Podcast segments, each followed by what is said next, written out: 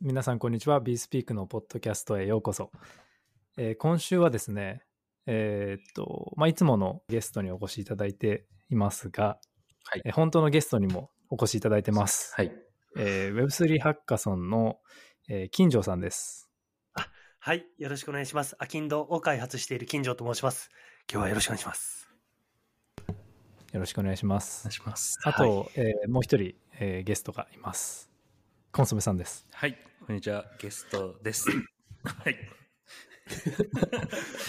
コンソメさんがいる、コンソメさんがいらっしゃる中、もうゲストとして参加するのがもう恐れ多いなと思いながら、いえいえはい、ちょっと恐る恐る参加させていただいてますが、よろしくお願いします。本当のゲストです。お願いしますはい。はい。おもてなしします。まあ一応なので、本当のゲストとしては初のゲストということで、えーっと、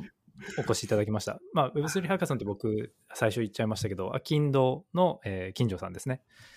はい。なので今日は主にハッカソンについてとか、えー、アキンドさんについて、金城さんについてお話ししていきたいと思います。えー早速なんですけども、金城さんの自己紹介お願いしてもいいでしょうか？はい、わかりました。私ですね、あの Web3 ハッカソンプラットフォームのアキンドを開発している金城と申しまして、今はもう会社として、あの、このアキンドというプロダクトの開発にフォーカスをしているっていうようなところで今やいろいろやっております。明治としては、このアキンドなんですけれども、この Web3 プロジェクトのあの分散化をですね、まあ、支援していくようなツールになってまして、まあ、あの、どういったもので支援していくかといった、まハッカソンですね。まあハッカソンを簡単にま開催できて、デベロッパーコミュニティを作れて、まあ、そこでコミュニケーションできて、しあの提出物の審査とかもアキンドの中でできて、で、報酬の支払いももう全部あのオンチェーンで行えることができる。今、支払いだけですね、ブロックチェーン使ってるのは支払いの部分なんですけれども、まあ、そういったところを全部ワンストップで、まあ、面倒なハッカソンのプロセスっていったところをワンストップで行えるっていうようなサービスをですね、開発、運営をしているっていうようなところですね。はい。なるほど。ってことは、まあぼまあ、例えば Phiとかがハッカソンしたいとか、まあ、 INTMAX とかがハッカソンしたいってなったら、 AKINDOさんに連絡して一緒にやるみたいな感じですか？それともなんかプラットフォームがあって、はいなんかポチポチすればハッカソンが簡単に開催できるみたいな。それで言うとまさに後者のイメージですね。もう誰でも本当にパーミッションレスで、そこでサインアップすれば、本当にもう普通の Web2 サービスみたいな感じのノリではあるんですけれども、普通に誰でもポチポチやっていけば、簡単に LP が作れて、まあそれを自分たちのコミュニティとか、Twitter とかでアナウンスしていって、まあそこにいろんなデベロッパーさんたちをプールしていける、みたいなような仕組みですね。で今は結構相談いただくことも多くて、もうそれだけでも本当に勝手に使ってもらうこともできるんですけれども、やっぱりなんかキックイフ、キックオフイベントだったりとか、デモデーとかをやっぱりあの、オフラインでやると熱量高まって、やっぱ盛り上がったりもするので、まあ、そのリアルイベントのオペレーションの支援だったりとか、運営委託だったりも結構今ガツッとやっていたりもしますね。はい。なるほどです。ありがとうございます。いや、ありがとうございます。 Phiでも、あの、機会があったら、ぜひ、あの、お声掛けさせてください。あの、ぜひぜひ。直直近だと、あの、 Flowの、あの、ハッカソンだったりとか、 Astarさんとか、プラクトンさん、スラッシュさんとかのハッカソンをホストさせていただいていて、オフラインのところも、はい、結構お手伝いして、結構、あの、LP、うん、別途 LP も作ったりとか、ケータリングとか運営司会だったりとか、結構いろいろともう、はい。本当に、あ そうそう、ハッカソン屋さんみたいな感じで、まるっと今請け負ってますね。えー。それなんかあの、話、あの、もし言える範囲でいいんですけど、今度イース東京があるじゃないですか。4月に。はい。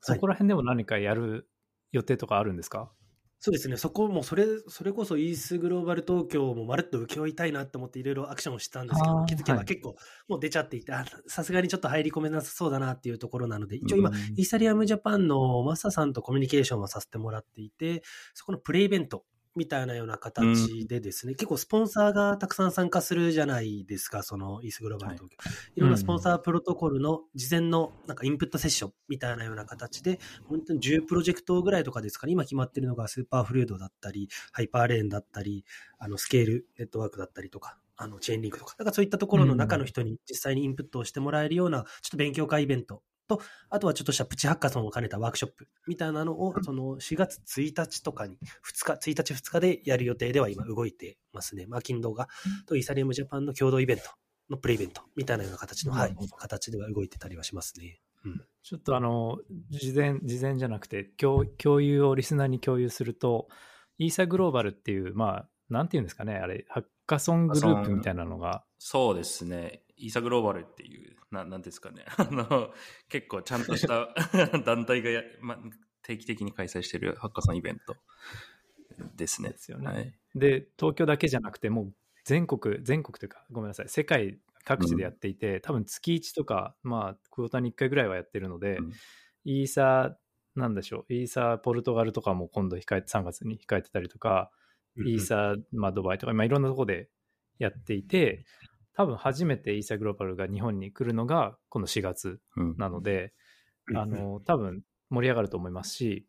あのぜひこれを聞いてる人は、アキンドさんのイベントにも参加してみてください。ぜひぜひぜひ。なんか、イースグローバルは1000人ぐらい、東京で言うと、目標としているって伺いましたね。ぼ募集だから多分、海外からのアプライも結構あるみたいで、えーで、あのー、うん1000名ぐらいはもしかしたら、マックスでも集まるんじゃないかなっていう。海外の人めっちゃ来ると思います、僕。あのうん最近よく見かけますもん、日本に来るとか、来たいとか、来て、もうすでに来てるとか。はい。で、クリプトリッチでもなんかスキーやってる人とかいっぱいいますよね。えー円安ですから、ね京都。スーパーフルードの人は4月1日、あの、オフラインに来れるから行くねって言ってくれてましたね。あ来るって言ってましたね。あ、実際に来るんですねスポンサーはまだ決まってないみたいですけど、はい。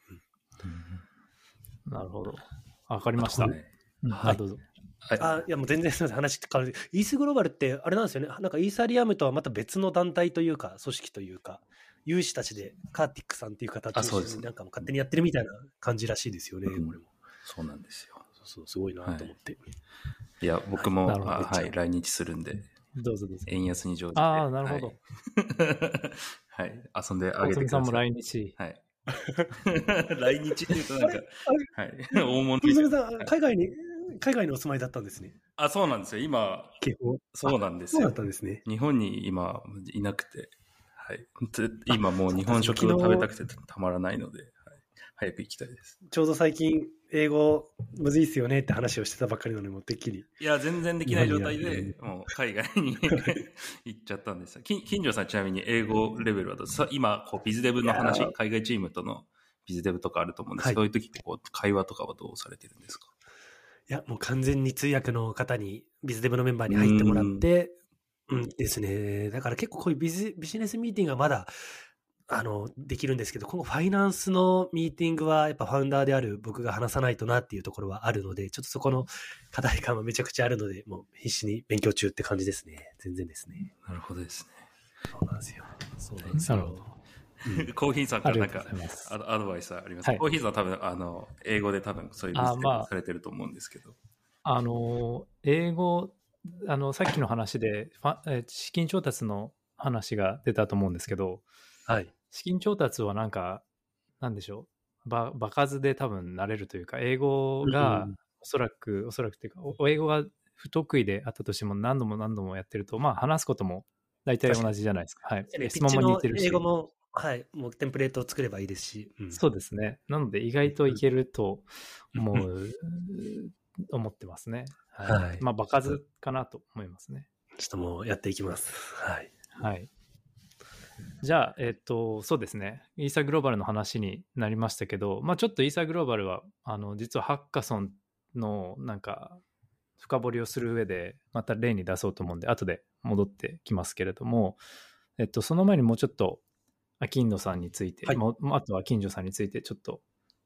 深掘りというか、まあ質問をしていきたいんですけど、ありがとうございます。アキンドはじゃあ、まあ、今すでに使える状態にもあって、開催もしてるし、パートナーもいるような感じなんですけど、今後のなんか方向性みたいなのって、どういうのを描いてるあとかありますか？そうですね。はい。一番やっぱり、あの、やりたいことだったり、他にもデブポストとかデブフォリオみたいなような、ちょっと類似のサービスもあったりするんですね。ハッカソンのプラットフォームとして。でも長期的にやりたいことは、やっぱり継続的なハッカソンみたいなのをコンセプトしとしているプロダクトで、やっぱり今までいろんなハッカソンが開催されていると思うんですけど、それやっぱりやっている理由、特に Web3 プロジェクトが開催している理由っていうのは、やっぱり自分たちのそのデベロッパーコミュニティを作っていきたい。やっぱり自分たちのアプリケーションエコシステムを拡大、拡張していきたいっていうような意図を持って、やっぱりもう数百万、数千万のお金を積んで、デベロッパーさんたちとエンゲージメントしようとしてるのがハカソンだと思ってるんですけれども、やっぱり今までのハカソンって結構打ち上げ花火的な、一回限りのなんかお祭り的な感じで終わっちゃって、結局ハカソンが終わっちゃうと、もうせっかくデベロッパープロダクト作ったのに、もう本業に戻っちゃうとか、メンバー離れてモチベーション下がっちゃうとか、やっぱり結構、なかなかそこをインボルブし続けられないなっていう課題感があるなっていうのを感じていて、僕自身も去年東京 Web3 ハカソンっていう結構大きめのハカソンやって、すごい素晴らしいプロダクトたくさん生まれたんですけれども、やっぱり継続して開発している人がいるかって言ったら、やっぱり全然やっぱりいないなっていうところを感じていたりもしてですね。やっぱりそこで、あの、一回出して終わりではなくて、そこの一回アウトプットしたプライズを得たような、まあ、プライズ得なくてもいいんですけれども、サブミットしたプロダクトを終わりだけで、ここで終わりではなくて、それこそもう週次だったりとか、マンスリー、デイリーとかでアップデートをかけていけば、その都度、その主催者から、あの、まあ、あの、少額にはなりますけれども、都度都度でしっかりプライズというかリワードが得られるような、しっかり進捗に応じて、アップデートに応じて、しっかり報われるような仕組みみたいなのを作っていきたいっていう思いがあるような、このプロダクトになっていますね。はい。うん、なんか、今の聞いて、ちょっと Gitcoin にも近くて Gitcoin もなんかクォーターごとにグラントってやっていて、まあ、一応寄付が誰でもできたりあとはマッチングプールからのがこう勝手に振られたりするので、まあ、似たような感じで継続的にファンディングする、まあ、開発者を開発者に資金を提供するみたいなモチベーションですよね。おっしゃる通りですね。ぱりそこに何かしらのリワードがないと、やっぱりなかなか優先順位も下がってしまったりとか、うん、結構もうモチベーションも下がってしまったりとかもすると思うので、うん、何かしらのリワードがしっかり、あの、なんだ、アウトプットに対するリターンがしっかりあるような仕組みが作れたら、より、はい、エンゲージメントも長期的にデベロッパーと取れるんじゃないかなっていうような、はい、仮説のもと今、その機能はですね、ちょっとまだ開発中でリリースはできてないんですけれども、今そこをコアバリューの機能として今開発進めてるっていうところですね。なるほど。あのなんか東京 Web3 ハッカソンってさっきおっしゃいましたけどあれすごいやっぱ良かったなと思ってて、はい、なんでかっていうとまあ、うちのチームであの実際にやっぱそこで出会った人があの、うん、チームになって入ってきた人がいてそ、ね。えー、それがなかったら要は出会わなかったわけで、リクルートもできなかったし、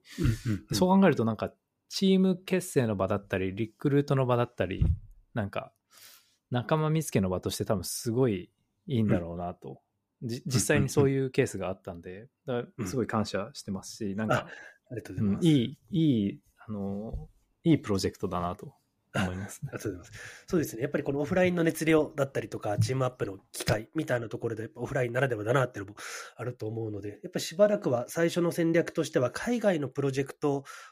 が、やっぱりこの欧米とかはある程度認知されたから、じゃあ今度はジャパンとかアジアに行きたいっていう時に、まあ最初になんか選んでいただけるようなパートナーにあのなっていきたいなっていう思いはあったりします。やっぱそのためのフックとして、この東京 Web3 ハッカソンも開催して、やっぱり結構800名ほどのデベロッパーとのつながりは作れたので、やっぱりそういった方々に対して、あの、リーチできるチャンネルなんですよ、みたいなところはしっかり打ち出していきながら、それこそオフラインイベントもガツッと行えますよ、みたいなところのバリワードをしていって、いろんな海外のトップティアのプロジェクトと、あの、日本やアジアのデベロッパーをマッチングするような、まあ、仕組みっていうのは、この、この1年ではしっかり築き上げていきたいなっていうところは考えているところですね。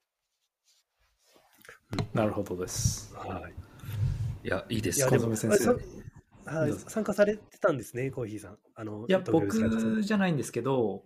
えっと、僕らのメンバーのうち一人が新しい人を連れてきてくれて、すごい強力なエンジニアを。で、どうやって出会ったのって話したら、東京 Web3 ハッカソンでたまたま出会って、その時にもう初、初知り合いになり、で、一緒に仲良くなったみたいな感じだったらしいので。なるほど。ああ、嬉しいです、嬉しいです。すごいです。うんうんうん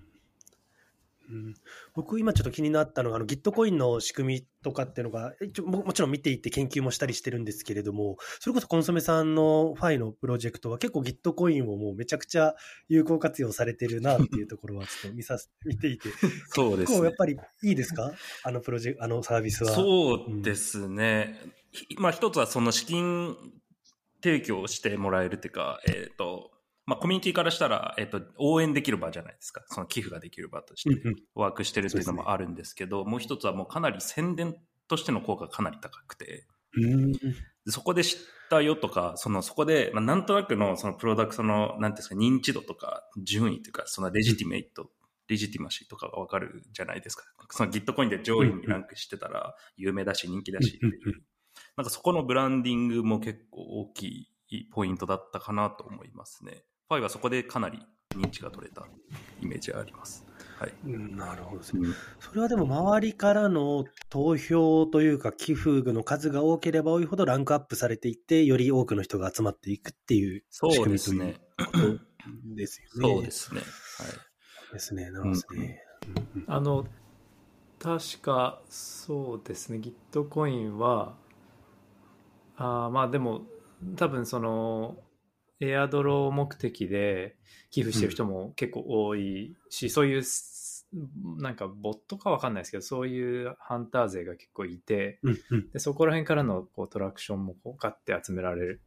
ので、まあ一気に注目浴びるしうん。で、多分、アキンドさん、まあ、プラットフォームがそういう立ち位置になったら、すごいいいですよね。その、うん。あじゃあ、アキンドにリストして、あもしくはそのハッカソン開催して、うん。か開催さえすれば、すごいいろんな人から注目浴びるみたいなポジションにいやーなれば、そこ狙いたいですね。いやいやいや、本当に本当に。はいそうなんですよね。うんまずはやっぱりあの日本のエンジニアさんにその認知をしてもらうだったりとか、とりあえずここを見ておけば、今開催されてるハッカソンが全部あの注目のハッカソンがリストされてるよねみたいなところをあのジャパニーズデベロッパーさんの方々に認知してもらって、でジャパニーズデベロッパーさんがいるから、このアキンドを使ったらいいんですよっていうので、またいろんなトップティアのプロジェクトを引っ張ってきて、で、トップティアのプロジェクトがリストされてるから、また今度はアジアだったりとか、あの、他のエリアのデベロッパーさんも引き込めて、みたいなところの本当にそういった、まさにそのネットワーク効果というか、相乗効果みたいなところを、どんどんどんどん拡大していければ、うんスケールもできるんじゃないかなっていうのがあるので、でもまさに、とりあえず開けば何かしらあるみたいな状態まで早く持っていきたいなっていうところなんですけど、やっぱ質も大事だとは思ってるので、そうですよね。もう今は、はい、もう直接コミュニケーションさせてもらって、ハッカソンを掲載してもらってるっていうようなところ、もう本当にもう営業をゴリゴリにかけていって、はいお願いをして載せてもらってるみたいな状況ですね。なんか僕、あの、アキンドさんの、んあの、コンセプトで好きなのが、そのビットコインをこう参考にしてるみたいなところがあると思うんですけど、そういう説明されてたかなと思うんですけど、僕やっぱブロックチェーンのこう、いいコンセプトの一つで、こう、インセンティブで人をオーケストレーションするっていうのがあると思うんですけど、で、僕はハッカソンはまさにその場だと思っていて、要は賞金とか名誉みたいなものがインセンティブとしてあって、で、そこに、こう、まあ、開発者の人たちが、とかアイデアを持ってる人たちが集まって、で、まあそこの背景に、そのなんかエアドロ目的とか、なんかそのどうどう思ってるか、下心があるかどうかっていうのは、まあ別に僕は関係ないと思っていて、で、結果、そのエコシステムがあの発展する方向にそのインセンティブが使われていくんであれば、あの、いいのかなってすごい思っていて、で、ハッカさんもすごいまさになんかそういう、なんていうんですかね、ブロックチェーンの結構思想が、なんてそのまま反映されているような、僕は領域、既存領域で、はい、だと思ってたんで、すごい、あの、面白いなと思って、はい、あ見てました。ありがとうございます。そうですよね。いろんな、もう本当にふわっとした、要件定義ガチガチにするのではなくて、このプロトコルで NFT の何かやってくださいって言ったら、やっぱりそこに対していろんな、あの、最初のコアアイデアに対して、いろんなデベロッパーさんがそれを実装してくれる、独自の切り口で、あの、アウトプットをしてくれる、はい。みたいなようなところも広がりますし、そうですねあとやっ。ぱり方向性ですね。あと、ほあ、すみません。方向性としては、やっぱり最初は、やっぱりデベロッパーさんの方々にいろんなものをビルドしていただくようなプラットフォームとしてやっていきたいっていうのはあるんですけど、やっぱ長期的には今おっしゃっていただいたようなビットコインのプルーフオブワークみたいなような形で、本当になんか単純なアウトプットだけれども、しっかりそのプロトコルに貢献がしされてるからリワードが得られるみたいな。なので最初はそういった開発かもしれないですけど、もしかしたら今ゆくゆくはその、あの、デザイナーさんだったりとか、うんうんマーケターだったりとか、いろんなジャンルに拡張していきつつ、もう最終的には本当にもうコントリビューターというか、もう何かしらの本当に客観的にあの計測できるようなあのアウトプットに対してリワードが入るみたいなような感じで、結構そういう。まさにビットコインの,、うんあの難しい計算を解いたらはいはい。リワードがもらえるぐらいの、はい、単純化したような仕組みまでは抽象化していきたいなっていうのは考えてたりそうですよね。なんか、だから目指す方向としてはもうどんどんより曖昧にしてって、計測可能にしてってっていうことですよね。で僕はなんかそこが、そのハッカソンがこう Web3 っぽいなと思うポイントだったんですね。その逆を考えると、えっと、めちゃめちゃこう、ややるべきタスクが決まってて、その上司からこう、これや、あれやれ、これやれって言われる世界観って Web2 っていうか、なんて言ったらいいんですかね。うん中央集権じゃないですか。中央がいろいろ決めて、下の人にこう、ああいうタスクやってて、めっちゃ具体的に決まってると。で、型や逆を考えると、ナウンズみたいに、ただそこにお金が置いてあって、で、コミュニティが提案して、自由な提案をして、で、いい提案とか、いいアクティアクティブに対して、まあ、そのインセンティブが支払われるっていう。で、この間のスペクトラムがあるあると思ってて、で、Web3 っていうのはこの曖昧な方向、インセンティブがただ置いてあって、で、曖昧なタスクをこなしていくと。で、だから僕はハッカソンがすごい、あの、素敵な、あの、Web3 のインフラストラクチャーになるのかなと、すごい思ってました。いいですよね。はいいいですよね。あと僕も結構海外のそういった、なんでしょう、主催者とか、それこそまさにバウンティージョブみたいな具体的なタスクをリストしているようなプロジェクトでも話聞いたんですけれども、やっぱり具体的なバウンティージョブはもう本当にもうお金目当てだけというか、いかに、なんていうんでしょう、あの、楽に稼げるか、みたいなところによってきて、まあ最初はいいかもしれないですけど、継続的な、ぱりデベロッパーコミュニティを作る、作っていく、みたいなところに対して定着が全然しないと。やっぱり一方、ハッカソンはやっぱり能動的で、あの、デベロッパーというかコントリビューターさんだったりとか、あとはそのお金っていうよりかはその実績作りだったりとか、その新しい技術を学べるだったり、うん、そのフィードバックを得られるだったりって、やっぱり本当にポジティブな、なんかやることは結構同じ、あの、具体的なのが決まってるジョブとハッカソンでアウトプットに対してリワードが出るっていうのは同じなんですけれども、はい、結構本当にそれが抽象化されるだけで、はい、めちゃくちゃその参加する方々のマインドセットが違うっていったような話とかも直接聞いて、まあ、それでも、あ、これはハッカソンだなっていうところで、そこで一番決まった。ちなみにサイバーコネクトのロロイさんって方でしたね、その方、話されてたのは。素敵なコンセプトですね。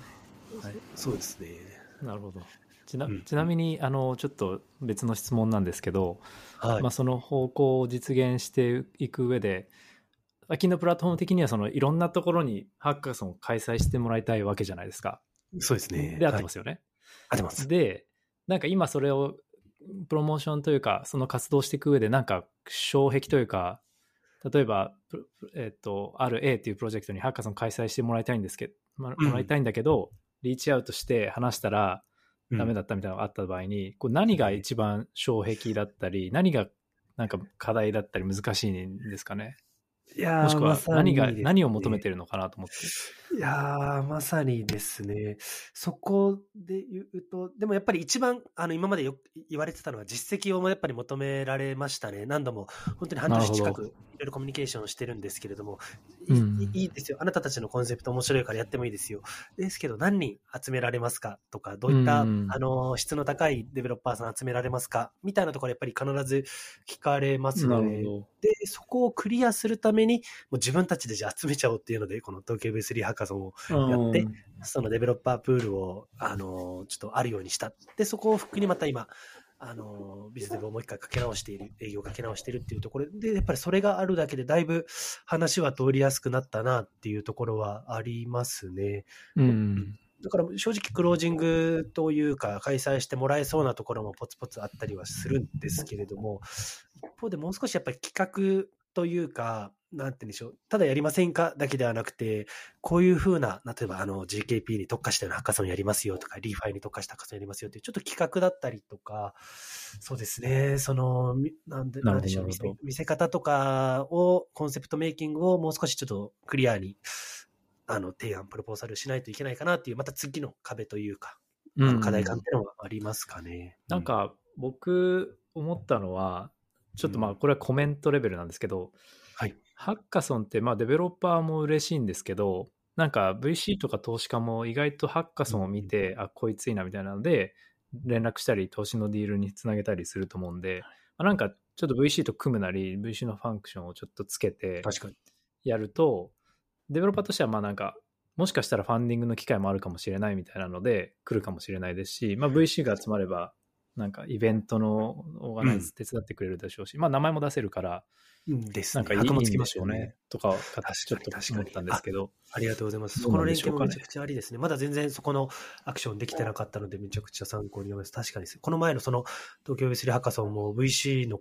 何社かもスポンサーにもなってくれたりもしてたので、確かに。なるほど。やっぱそうなんですね。ちなみにファイも、やっぱそこは、あの、ハッカソン、あの、まあ、何何回かあの受賞したんですけど、やっぱそれきっかけで VC から連絡来ましたね。やっぱ見てるっぽいです。で、多分イーサグローバルも裏で情報流してんじゃないかなってちょっと 思うんですけど。は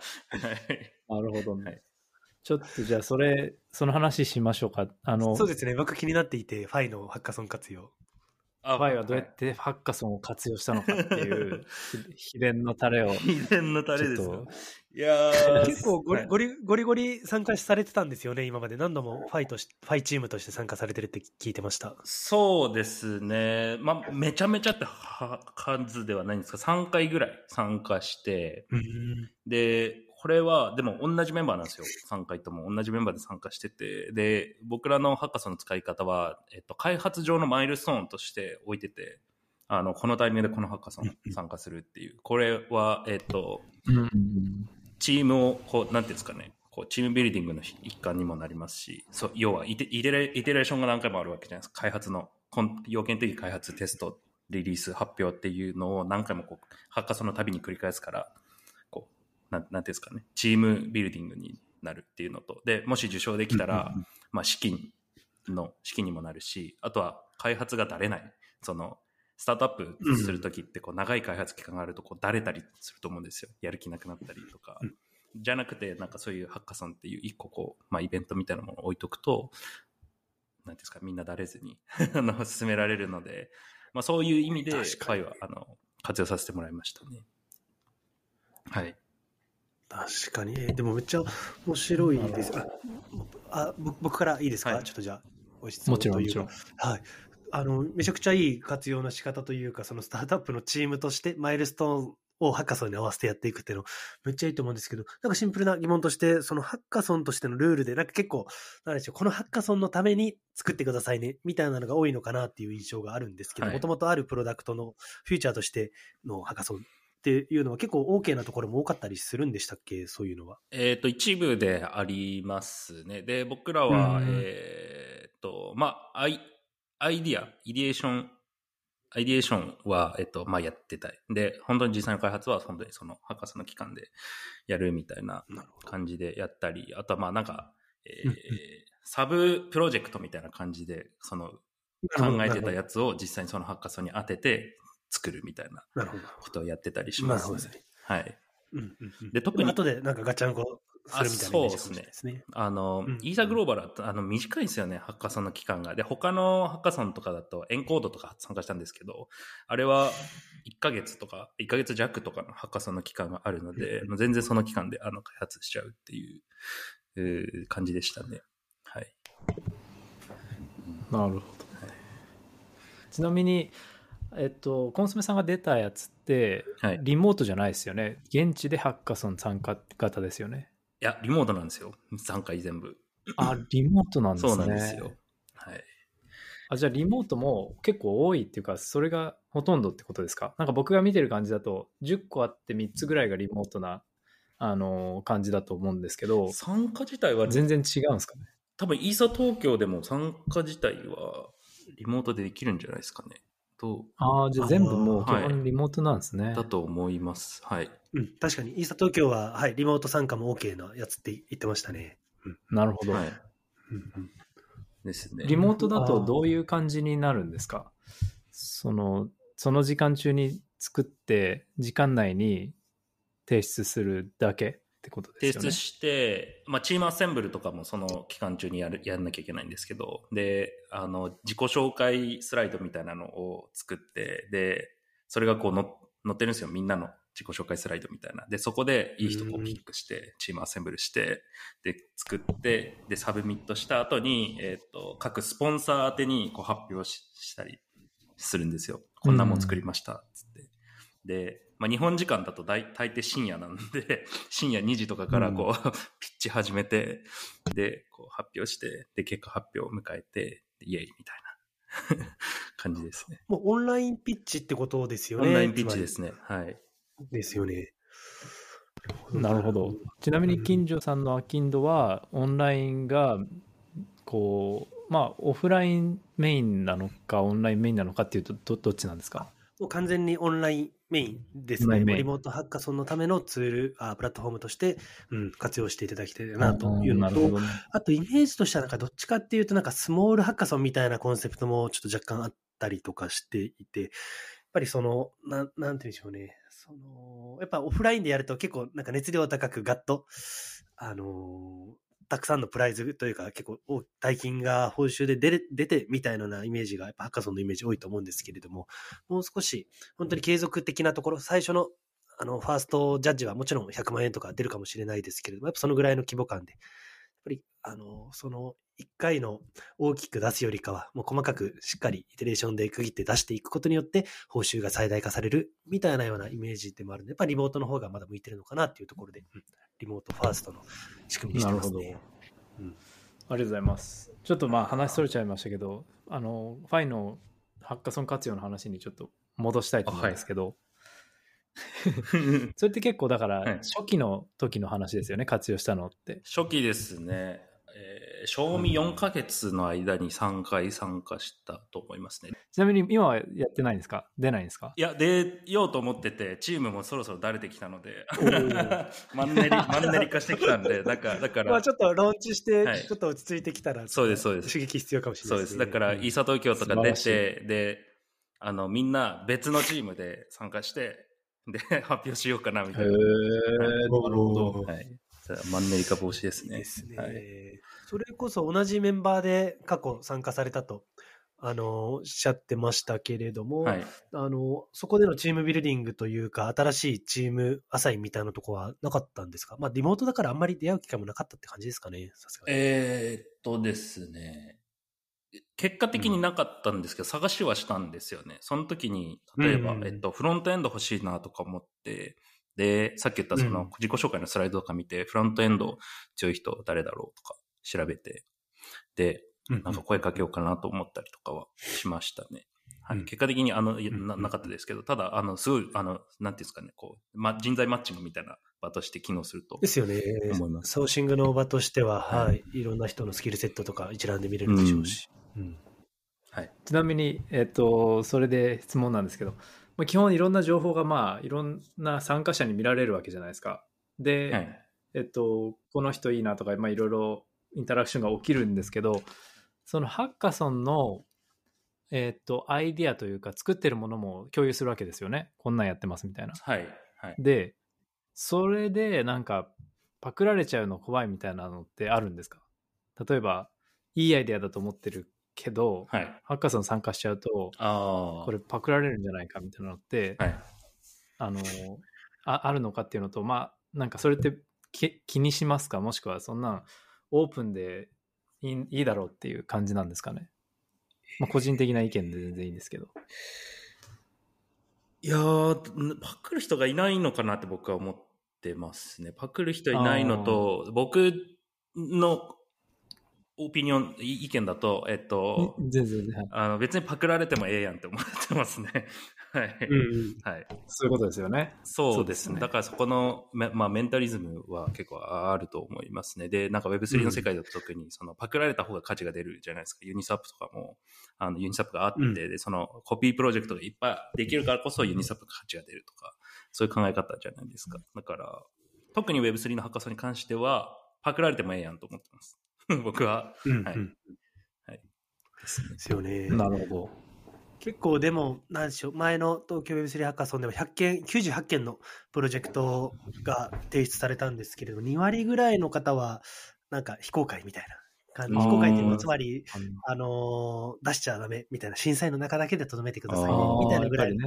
割合は、でもまあまあ2割ぐらいではあったんですけれども、面白いデータですね、にえー。20%ぐらいはそういう感じなんですね。え、なんか、そうですね。いやなんか確かに性質にあどうぞ。いや、なんかイントマックス使ったらそこを GK でこう隠せるのかなって ちょっと思ったんですけど、あんま関係ないです。そういうことではなくて。プライバシーでね。解決できますそういうことじゃないそういうことじゃないです。ね。いや、なんかその、なんでしょう、そのアイディアの性質にもよるっていうか、うん。なんかこ公開してもいいものもあれば、多分公開したくないのもあるとは思うんですよね。あると思うんで、なるほど、5分の1かっていうのは面白いし、なんかどっちがいいんだろうなって考えると、なんだかんだでもオープンにした方がいろいろ寄ってくる人も増えるし、うん。なんか叩かれて良くなるしっていうの、叩かれるっていうのはそのアイディアとしてバトルテストされて、いいものが出てくると思うんで、まあなんかオープンの方が良さそうな気はしますけど、でもそのクローズにしたい気持ちもすごいわかるので、うんちょっとき気に聞いてみました。うんうんはい。はい。なるほど。次、ちょっと、えっと、僕からもう一個質問あるんですけど、いいですか？はい、もちろんです。はい。あの、まあ、ハッカソン、その、ハッカソンってもの自体は、そのクリプトだけじゃなくてもあるじゃないですか。うん、確かに。はいで、コンピューター系の、まあ、Web2 って言い方がいいのかわかんないですけど、コンピューター系ではハッカソンってあると思うんですけど、プログラミングで。うんうんその Web3、クリプトならではのハッカソンのなんか特徴とかがあれば教えてほしいのと、うんあ要は Web3 とハッカソンのなんかうんお互いのこう良さっていうか助け合いのがあるのかっていうのとあとはうんじゃあ将来どうなっていくのかっていう将来性をちょっと伺ってみたいです。はい。ありがとうございます。そうですね。もうそれこそでも、もう本当に僕よりもはるか前に、あの、コンソメさんは結構ハッカソンのアイデアをお持ちだったと思うので、僕もコンソメさんからもいろいろ伺いたいなとも思いつつ、はいちょっと僕からそうですね、先に申し上げると、でもやっぱり基本的なその Web3 のそのエグジットみたいなところで言うと、今まではやっぱり MA とか IPO とかあった中で、Web3 ならではのエグジットで言うと、やっぱりその公共財に向かっていくというか、やっぱり分散化していく、プロジェクトを分散化していくっていうような、あの、出口が一つある中では、やっぱりそこのコミュニティを作っていく、自分たちのコアチームの権限っていうのを、やっぱりコミュニティに譲渡していくみたいな流れの中で、やっぱりそのプロセスにおいて、まあ、ハッカソンっていうのは、やっぱり一番適した、なんだろう、ソリューションというかアクションなのかなっていったところが、あの、なんだ、Web3 においてなんかもうマスト、それこそ従来ながらにもやっぱりありましたけど、マストなものなのかなっていうのは思ってますね。特にやっぱり初期かもしれないですね。その PMF というかコアチーム、プロダクトがあって、じゃあこれから分散化していくぞ、トークンこれから発行していくぞっていうような時に一番レバレッジの効くようなアクションかなっていうところが、位置づけとしては僕は、あの、考えているところですね。うんなるほど、ありがとうございます。はいコンコンソメさん的に何かはい。Web3 ハッカソンは今までとはこれが違うんだみたいなのありますか？そうですね。だからさっきも少しあの言及したんですけど、あの僕は、えーっと、ハッカソンの場っていうのは、そのネットワーク効果発生し得る場所だなと思っていて、あの、それはインセンティブを置いたら人が集まってくるっていう性質。要は、まあ、人が集まったり、インセンティブがなんかどっちかが先にないと、あの、ネットワーク効果発生しないですけど、まあ、逆に言えばどっちかがあれば、人がたくさん集まってる場があって、で、そこにインセンティブを置けば、えっ、と、まあ、自分のエコシステムが発展しますよとか、で、それが回り出すみたいなことって、あの、ハッカソンの場だからこそ、お作りうるネットワーク効果の部分だなと思っていて、で、そうですね。だから特に、この Web3 の世界は、えっ、と、ネットワーク効果大事なので、えーすごい、こうなんなんていうんですかね、領域として僕はこう面白いなって思ってましたね。はい。なるほどなるほど。はい。ちょうどなんかネットワーク交換の話最近結構はい。してますもんね、そうだからなんかそそういうことですよね。あのコンソメさんの熱いそのお思いがあるわけですね。そうですね。なんかこ れ、これが、わわかりやすく、あ、はい。わかりやすく働くようなものですよね。確かに、ハッカソンという場というか、その仕組み自体が、デベロッパーが、先ほどもちょっと僕も言ったように、デベロッパーが集まるから、プロジェクトも集まる、プロジェクトも集まるから、デベロッパーも集まるっていうところで、いややっぱ結構本当にうんみんなディクスオールになり得るようなうん領域なのかなっていうのも感じますし。なるほどそうするとじゃあ結構先行いってるところはもうネットワーク効果を作ってる可能性があるってことだと思うんですけどね。なんかうん DoraHacks って知ってご存知ですか？知ってます。あアジア系のやつですよね。そうですそうですあれもなんかすごいでかく調達してて10ミリオンとか14ミリオンとか。で当時の FTX とかも調達あの投資家として入ってたんですけど、うん。うん。あそこら辺ってどう結構ハッカソンを開催しまくってる感じですか？そうですよね。そうですね。あと、あんまりそれで大きくないですけど、はい、いやど、あでもでも、してますね。とは言っても、まだまだ結構数えたんですよ。あの、もう、この主要なハッカソンプラットフォームの最初から最後までどれぐらいの、そのマーケ、マーケット規模を算出する意味では、それでもまだ全然、日本円で300億とか、それぐらいのマーケット規模で、全然まだまだちっちゃいなっていうところはあって、正直、そ本当にもう、週1回ぐらいのペースぐらいな感じですね。もうなんかもうデイリーでガンガンやってるってものではないってのは、うん、ちょっと感じているところ。でも一番やっぱり強力なのは、ドラハックとかよりもやっぱ Gitcoin のブランド価値だったりとか、そこの、うんあのーコミュニティの厚さみたいなところ、正直 Gitcoin が一番、なんでしょう、強強だなあそうですでね。あそこがあのビルドボックスっていう結構本当にスモールハッカソンみたいな僕がやろうとしてることにめっちゃ近いのを。 Gitcoin からのスピンオフで今なんか開発を進めているプロジェクトがあって、ちょっとそこは結構注視してますね。ああ、それはあのコントラクトを作ってるみたいな話なんですか？その、なんかどういうサービス？あ正直はい。まだ、まだそこまでのああーのオープンにはなってないんですけれども、はい。基本的にはでもやっぱスモールハッカソンみたいな感じのコンセプトですね。なんか GK シンクとかがそこと連携してあのやるみたいな噂もあったりとかもしていうて、ん。なんか小規模のあ、少人数だけを集めたハッカソンみたいなとか、へなんかそういっえ。たものですね。だから今までのやっぱり大規模でガツンとお祭り的なのにやるっていうよりかは、ちょっとバウンティージョブとハッカソンの間ぐらいの切り口のものを、うんちょっとギットコインバックドで、あの、やるようなものがあるっていうところは、はい、ちょっと一番気にしてますね。うんなるほど。あとはでも、あの、イーサグローバルもすごいもう、ネットワーク効果出てますよね。うん確かに確かに、そうですね。そうですね。もうブランドだったり、そうですね。ブランド価値もやっぱり、ネットワーク効果の一つのファクターとして言えるとは思うんですけれども、そうですよね。もうスポンサーも大体毎回決まってて、誰々どれどれっていうのが入ってるし、まあ、だから参加者も来るし、もしくは参加者が来るから、あのスポンサーも集まるし、ですね。で、あと、あのサービスもよくできてますよね。その、アプライしてからのチームビルディングからの提出のその裏側の、なんでしょう、プロダクト面も、うん結構よくできてまね。そうなんですすね。そこちょっと、なんか、教えてくれませんか？どどんな感じなんですか？でもでも本当に、なんて言うんでしょう、もうひ普通の、なんて言うんでしょうね、サービスというか、あの、ハッカソンプラットフォームというか、もう、例えば面白いのが、あれですね、デポジットするような機能とかも確かあって、その0.02イーサとかを預けておいて、しっかり提出、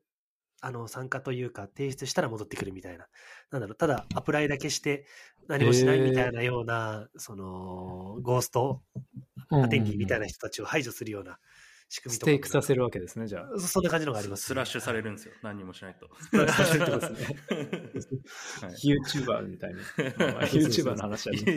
前回の。ありましたね。ただねハハッカソンを並べてるだけのサービスかなと思いきや、しっかり奥入っていくと、やっぱりそうなんだ。ちゃんと管理されてるような仕組みになってますね。チームアップとかもそこでできるようになってたりとか。あなるほど、面白い。うんなんか、その、僕、さっきコントラクトで作るんですかみたいな話したんです、そのハッカソンっていうサービス自体を、そのブロックチェーン上で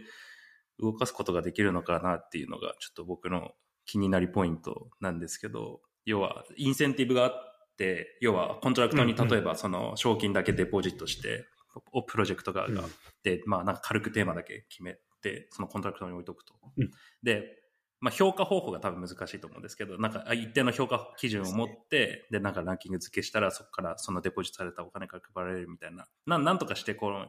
公共財にできないかってちょっと思ったりするんですけど、そうそういうのってこう考えたことってありますか？そうですね、はい。まさにそこの部分が一番、なんていうんでしょう、パラメータをどう割り振るかみたいなところが肝なのかなと思っていて、うん。もうまさにでそのデポジットしてるあの金額の何パーセントをどのぐらいのそのルーティンでうん上位何名に払うか。で、はい。その上位何名っていうのは、その客観的なデータ、まあ、PV なのか、うんなんかコメント数なのか、そこの、んなんでしょう、ブロックチェーンでの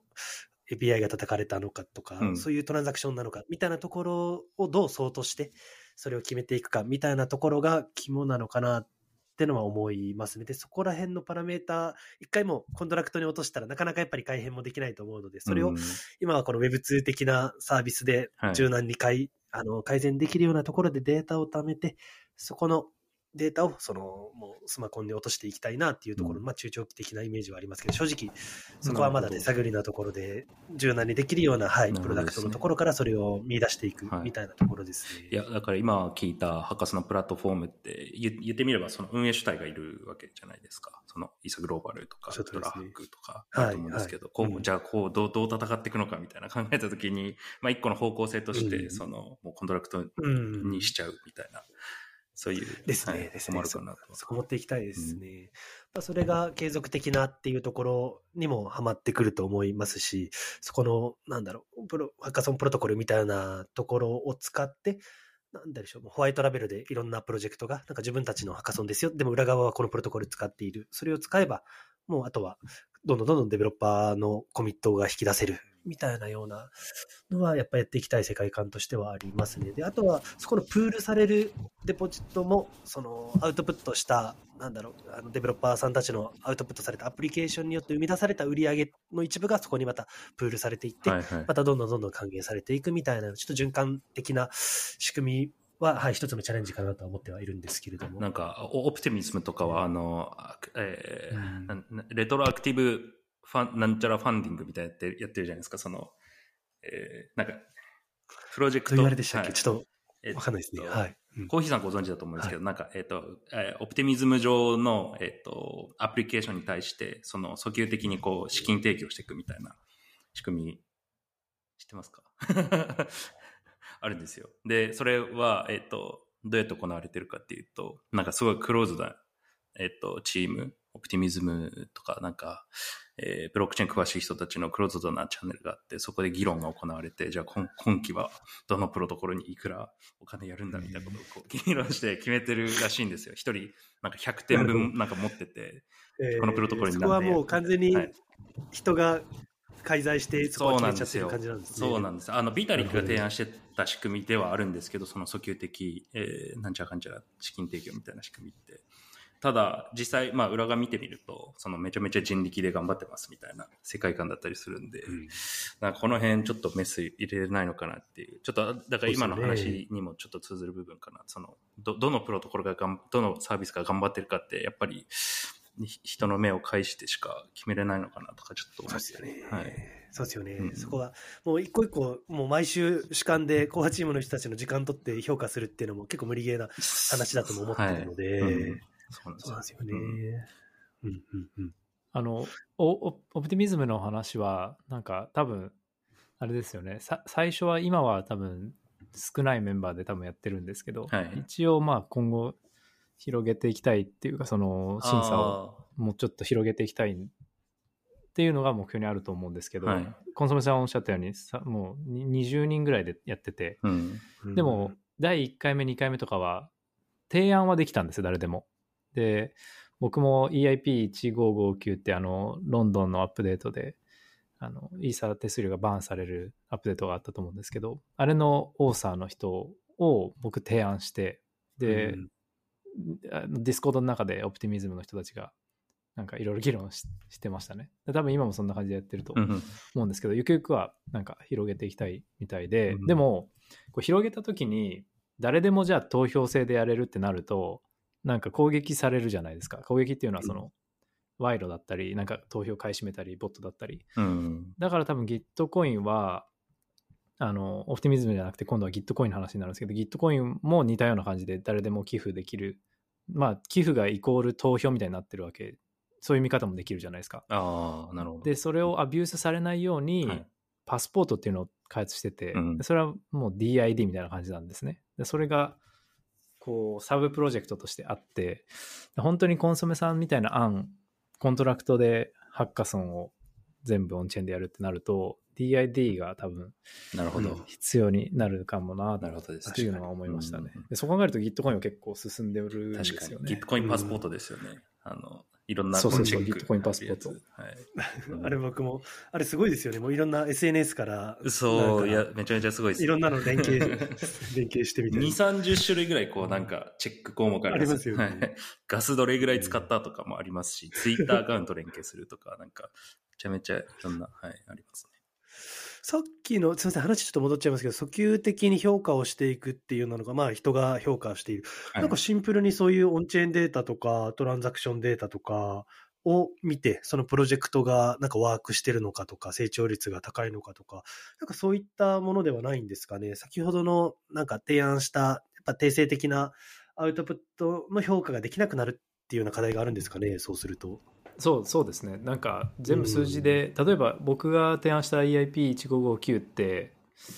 数字で測るの難しいじゃないですか貢うん、献度。を、でもそうですよね、そうですよね。そう。ん。なんで、えーっとしかもそれって実装した人っていうよりは、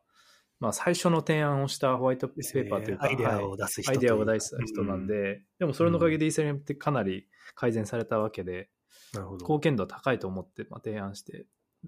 で、実際に賛同してくれた人もいたわけなので、なんか難しいですよね。人のその数字じゃなくて人の判断じゃないと判断しにくいドメインもあるのでうんうんっていう。確かにですね。確かにですね。いや、はい。でも、なんかそこが、なんかいい、いい解決策というか、サジェスションがあれば、なんかすごい回り出し、コントラクトとして回り出していいのかなって、うんうんはい、すごく思います。うんうんうんありが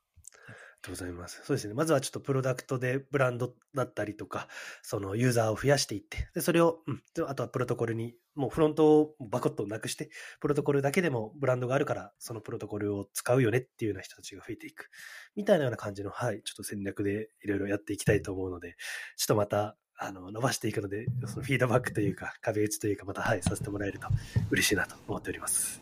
はい、もちろんです。ありがとうございます。僕が事前にふわっと考えていた質問は、えっ、と、大体カバーできたんですけど、コンソメ先生は何か質問とかございますでしょうか？あ、普通にあの Web3FM のこの回が好きだみたいなのあるんですけど、あの、ぜひぜひ。デベロッパーファーストでなんかプロダクトをローンチしろみたいな回があったかなと思ってて、で、僕それ聞いて、うわ、はい。確かになと思ったんですよ。だからちょうどファイ作ってる時に、なんかターゲットユーザーどうしようみたいな考えてたんですよね。うんで、うんなんか、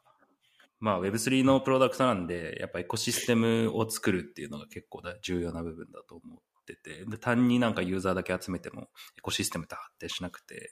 じゃなくて、なんかデブデベロッパーとか、Phiとかで言ったらピクセルアーティストの人とか、なんかそういう人をまず呼び込んで、で、そういう人たちが、こうファイを使ったなんか別のプロジェクト作るとか、なんか、そういうのをまず流した方がいいよみたいな、えー話をした回が Web3FM であったんですよ。はい。はい僕がそれめちゃめちゃ好きで。7回だったっけなはい。はいはい。で、ハッカーあ多分、多分、 Farcaster の話あそうです。のエピソードだったと思います。 Farcaster の、皆さん聞いてください、視聴者の皆さん。で、ハッカソンもまさにそのエコシステムを発展する場合に使えるなと思って、うん。要はデベロッパーの人たちをグッてこう集めて、で、自分たちのプロ,、プロジェクトのエコシステム発展させるのに使えるなと思ってて、あまさに、あの、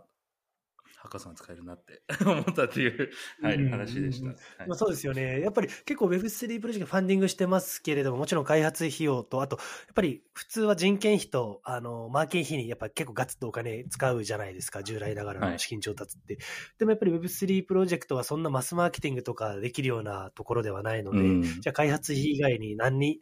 マーケティング使ってるかって言ったら、正直そのマーケティングで言うと、やっぱりデベロッパーを巻き込む、まあ、コミュニティを巻き込むための、やっぱりところにお金を使ってるのかな。じゃあそれなんだっけって言ったら、やっぱハッカソンに対してのお金を、あの、なんだろう、プールしているのかな、みたいなところは、まあ客観的に見ていて感じる部分はあったりもするので、それこそフローとかも、ちょうどハッカソン、グローバルハッカソンやってますけど、うん日本円で6600万円以上の、あの、お金を積んでですね、もう本当に1週間後とかに始まって、かつ、すごいハッカソン期間。も6日、6日だけなんですけれども、すごいこんな、キンキンでこんな額をぶっ込むんだみたいな。え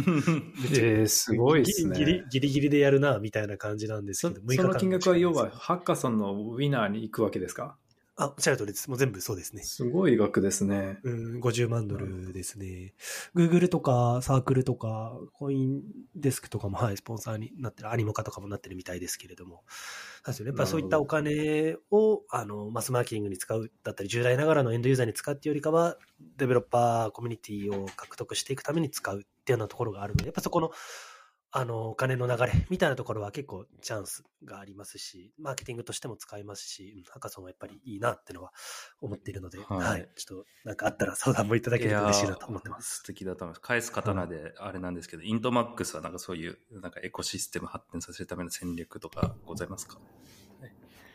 そうですね。今度でもイーサーグローバルで、あの、イベントやる予定で、でちょっと、まあ、ファウンダーが、あの、暗号大好きなので、あの、暗号、その、せ暗号学系のなんか、ちょっと技術的な理論、論理、え理論、暗号理論的な、あの、クイズ大会なり、なんか、大会みたいなのを開く予定ですね。で、そこは、それはあの、他の GK 系のプロジェクトと一緒にやろうと今話してて、まあなんかすでにコミュニティ持ってるところとやっぱ組むと結構、いや、早いじゃないですか。まあ、なんでそういうのをうまく、あの、利用して、利用と言ったらあれかもしれないですけど、まあ、活用してうん。いこうかなとは思ってるんですけど、でもその、フローとかみたいに、あの、まあ、ドーンってお金をハッカソンに積むっていう感じではないんですけど、でもあの、あとは、ああの、アキンドみたいに、あれですね、ハッカソン、えっ、と、プロジェクトと一応パートナーを結ぶ、結んでいて、まあ、うん年に何回かは必ずハッカソンをやるみたいなので、今、あの、準備中です。うんなるほど、なるほど。だからやっぱハッカソンをやりやりますって感じですね。あ、いいですね。そういうのもいいですね。確かにパートナーと組んで年間何回あ、そうそうホストさせてもらうみたいなような連携というか。それで言うとそうですね。そこうんアドバイスというか、アドバイスって言ったらあれですけど、共有できますけど、になりますけど、もう営業していって、年に1回は、えーハッカソンをすることとして、で、うん年にいくらいくらはグラントとして出すことみたいなので、どんどん契約書を結んでいくとうんうんいいのかもしれないです。で、その代わり、り、こんなん提供するよみたいなのが言えれば多う分ん取っていけると思いますね。ですねですね。ありがとうございます。ちょっと、はい、参考にさせていただいて、ちなみに、そうです。ね。ちなみにあの、Web3FM っていう金城さんがやってるポッドキャストに、僕とコンソメさんゲストで招いていただいて、で、コラボっていう形で、あの、来ていただいているので、Web3FM の紹介というか、説明がなかったので、あの、金城さんがやってるポッドキャスト、ぜひ、皆さんも聞いてみてください。はい。よろしくお願いします。この B スピークの視聴者さんからしたら、ちょっと簡単かなっていう話かもしれないですけども、ここのいやいやいや。ポッドキャストのレベルが高すぎて、もう僕も今日もいやいやいや。恐恐れ多くも、ちょっとリアルゲストとして 来ていて緊張してたんですが、はい。ちょっともう少し、いやいや。あの、あの、わかりやすい、わかりやすいというか中級レベルぐらいの、はい、お話だって、なってますので、ぜひ、ちょっと Web3 もチェックしてもらえると。Web3FM は、うん。えーっと、どのぐらいの頻度で配信してるんですか？それはですね、もう週1で、本当にこの1年以上、もう毎週ほぼ欠かさず、週1では、はい、あの、配信してますね。はい。なので、もう普通に Web3FM で検索をしてもらえたら出てくると思います。あ Apple でも、僕の Spotify でも。はい一番おすすめはハイパーストラクチャー界ですね。ありがとうございます。僕もあれ聞いてほしいですね、やっぱり。うん、いいっすね、あれ。ぱりあのエピソードというか、あのインプットで結構見える世界が変わったというか、クリプト界のなんか、う深度が上がったというか、個人的にもありますので、うん、個人的に僕が、僕も一番推しですね。よかったです。一致しました、はい意見が。お はい。なるほどです。じゃあ、コンソメさん、あの、他にご質問はございますでしょうか？えっ、と、好きな食べ物は何ですか？なんですかね、とろとろろととろろとかが。とろろですか？あ、珍しい。じゃあ牛タンとかも好きですか？もしかして。あ、好きです。あよかったです好きですね。はい。はい。はい。うんうんあの、牛タン屋さんありますよね。そうですね。とろろ。ああいうなんか雑炊系が好きですはいね。はい。利休さんはい。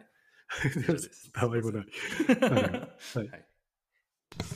なるほど。はい。コーヒーさんなんかありがとうございますありますか？質問大丈夫ですか？そうですね。えっ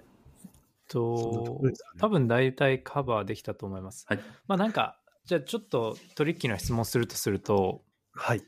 アキンドプラットフォームはトークンが出るんですかっていう質問で、あの、もしあれだったら、あ、全然全然。オフレコで大丈夫です。はいオフレコというか、伏せてもらって大丈夫です。ウェントークンは必ずゲストに聞こうと思ってて、いいですね。コンソメさんにも最初に聞いた記憶があるんで、確かに確かに。いはい。いですね普。通に、あそれそれであ、ごめんなさい、どうぞ。はい。あ、すいません。あ、そうです。それで、あの、結論、あの、出しますっていうところなんですけれども、でも正直、だいぶあ後にっていうのを考えてます。個人的には、ここ最近の考えとしては、なるべくトークンは出さない方がいいと思っている派で、やっぱり本質的なユーザーじゃない、やっぱ投機目的なユーザーっていうのがやっぱりガッと出てきますので、ちょっとやっぱり開発に支障が出たりとか、本物の顧客をちょっとあの見誤るようなリスクの方が高いなと思っているので、うん、最終、長期、あの、だいぶ後ですね。で、その後っていうのはやっぱり売上だったり利益がしっかり出ているタイミングで、その利益をやっぱりしっかり活用してくれているようなデベロッパーさんだったり、コントリビューターに還元していくっていう媒体としてトークンっていうのはあるべきだなっていうのは個人的に思ってるので、本当に実装していけるような状態、もうトークンに頼らずとも、あの、売り、なんて言うんでしょうね、そのエコシステムを広げなくあのなくても大丈夫な状態、もうしっかりプロダクト力だけでしっかりワークできているような状態の後に出して、で、それがまあ一つのエグジットになり得るのかなっていうのは思ってますので、まあまあ、本当にまあ3年以降後かなとは思うんですけれども、マイルストーンのゴールとしては一つ、はい、見据えてますね。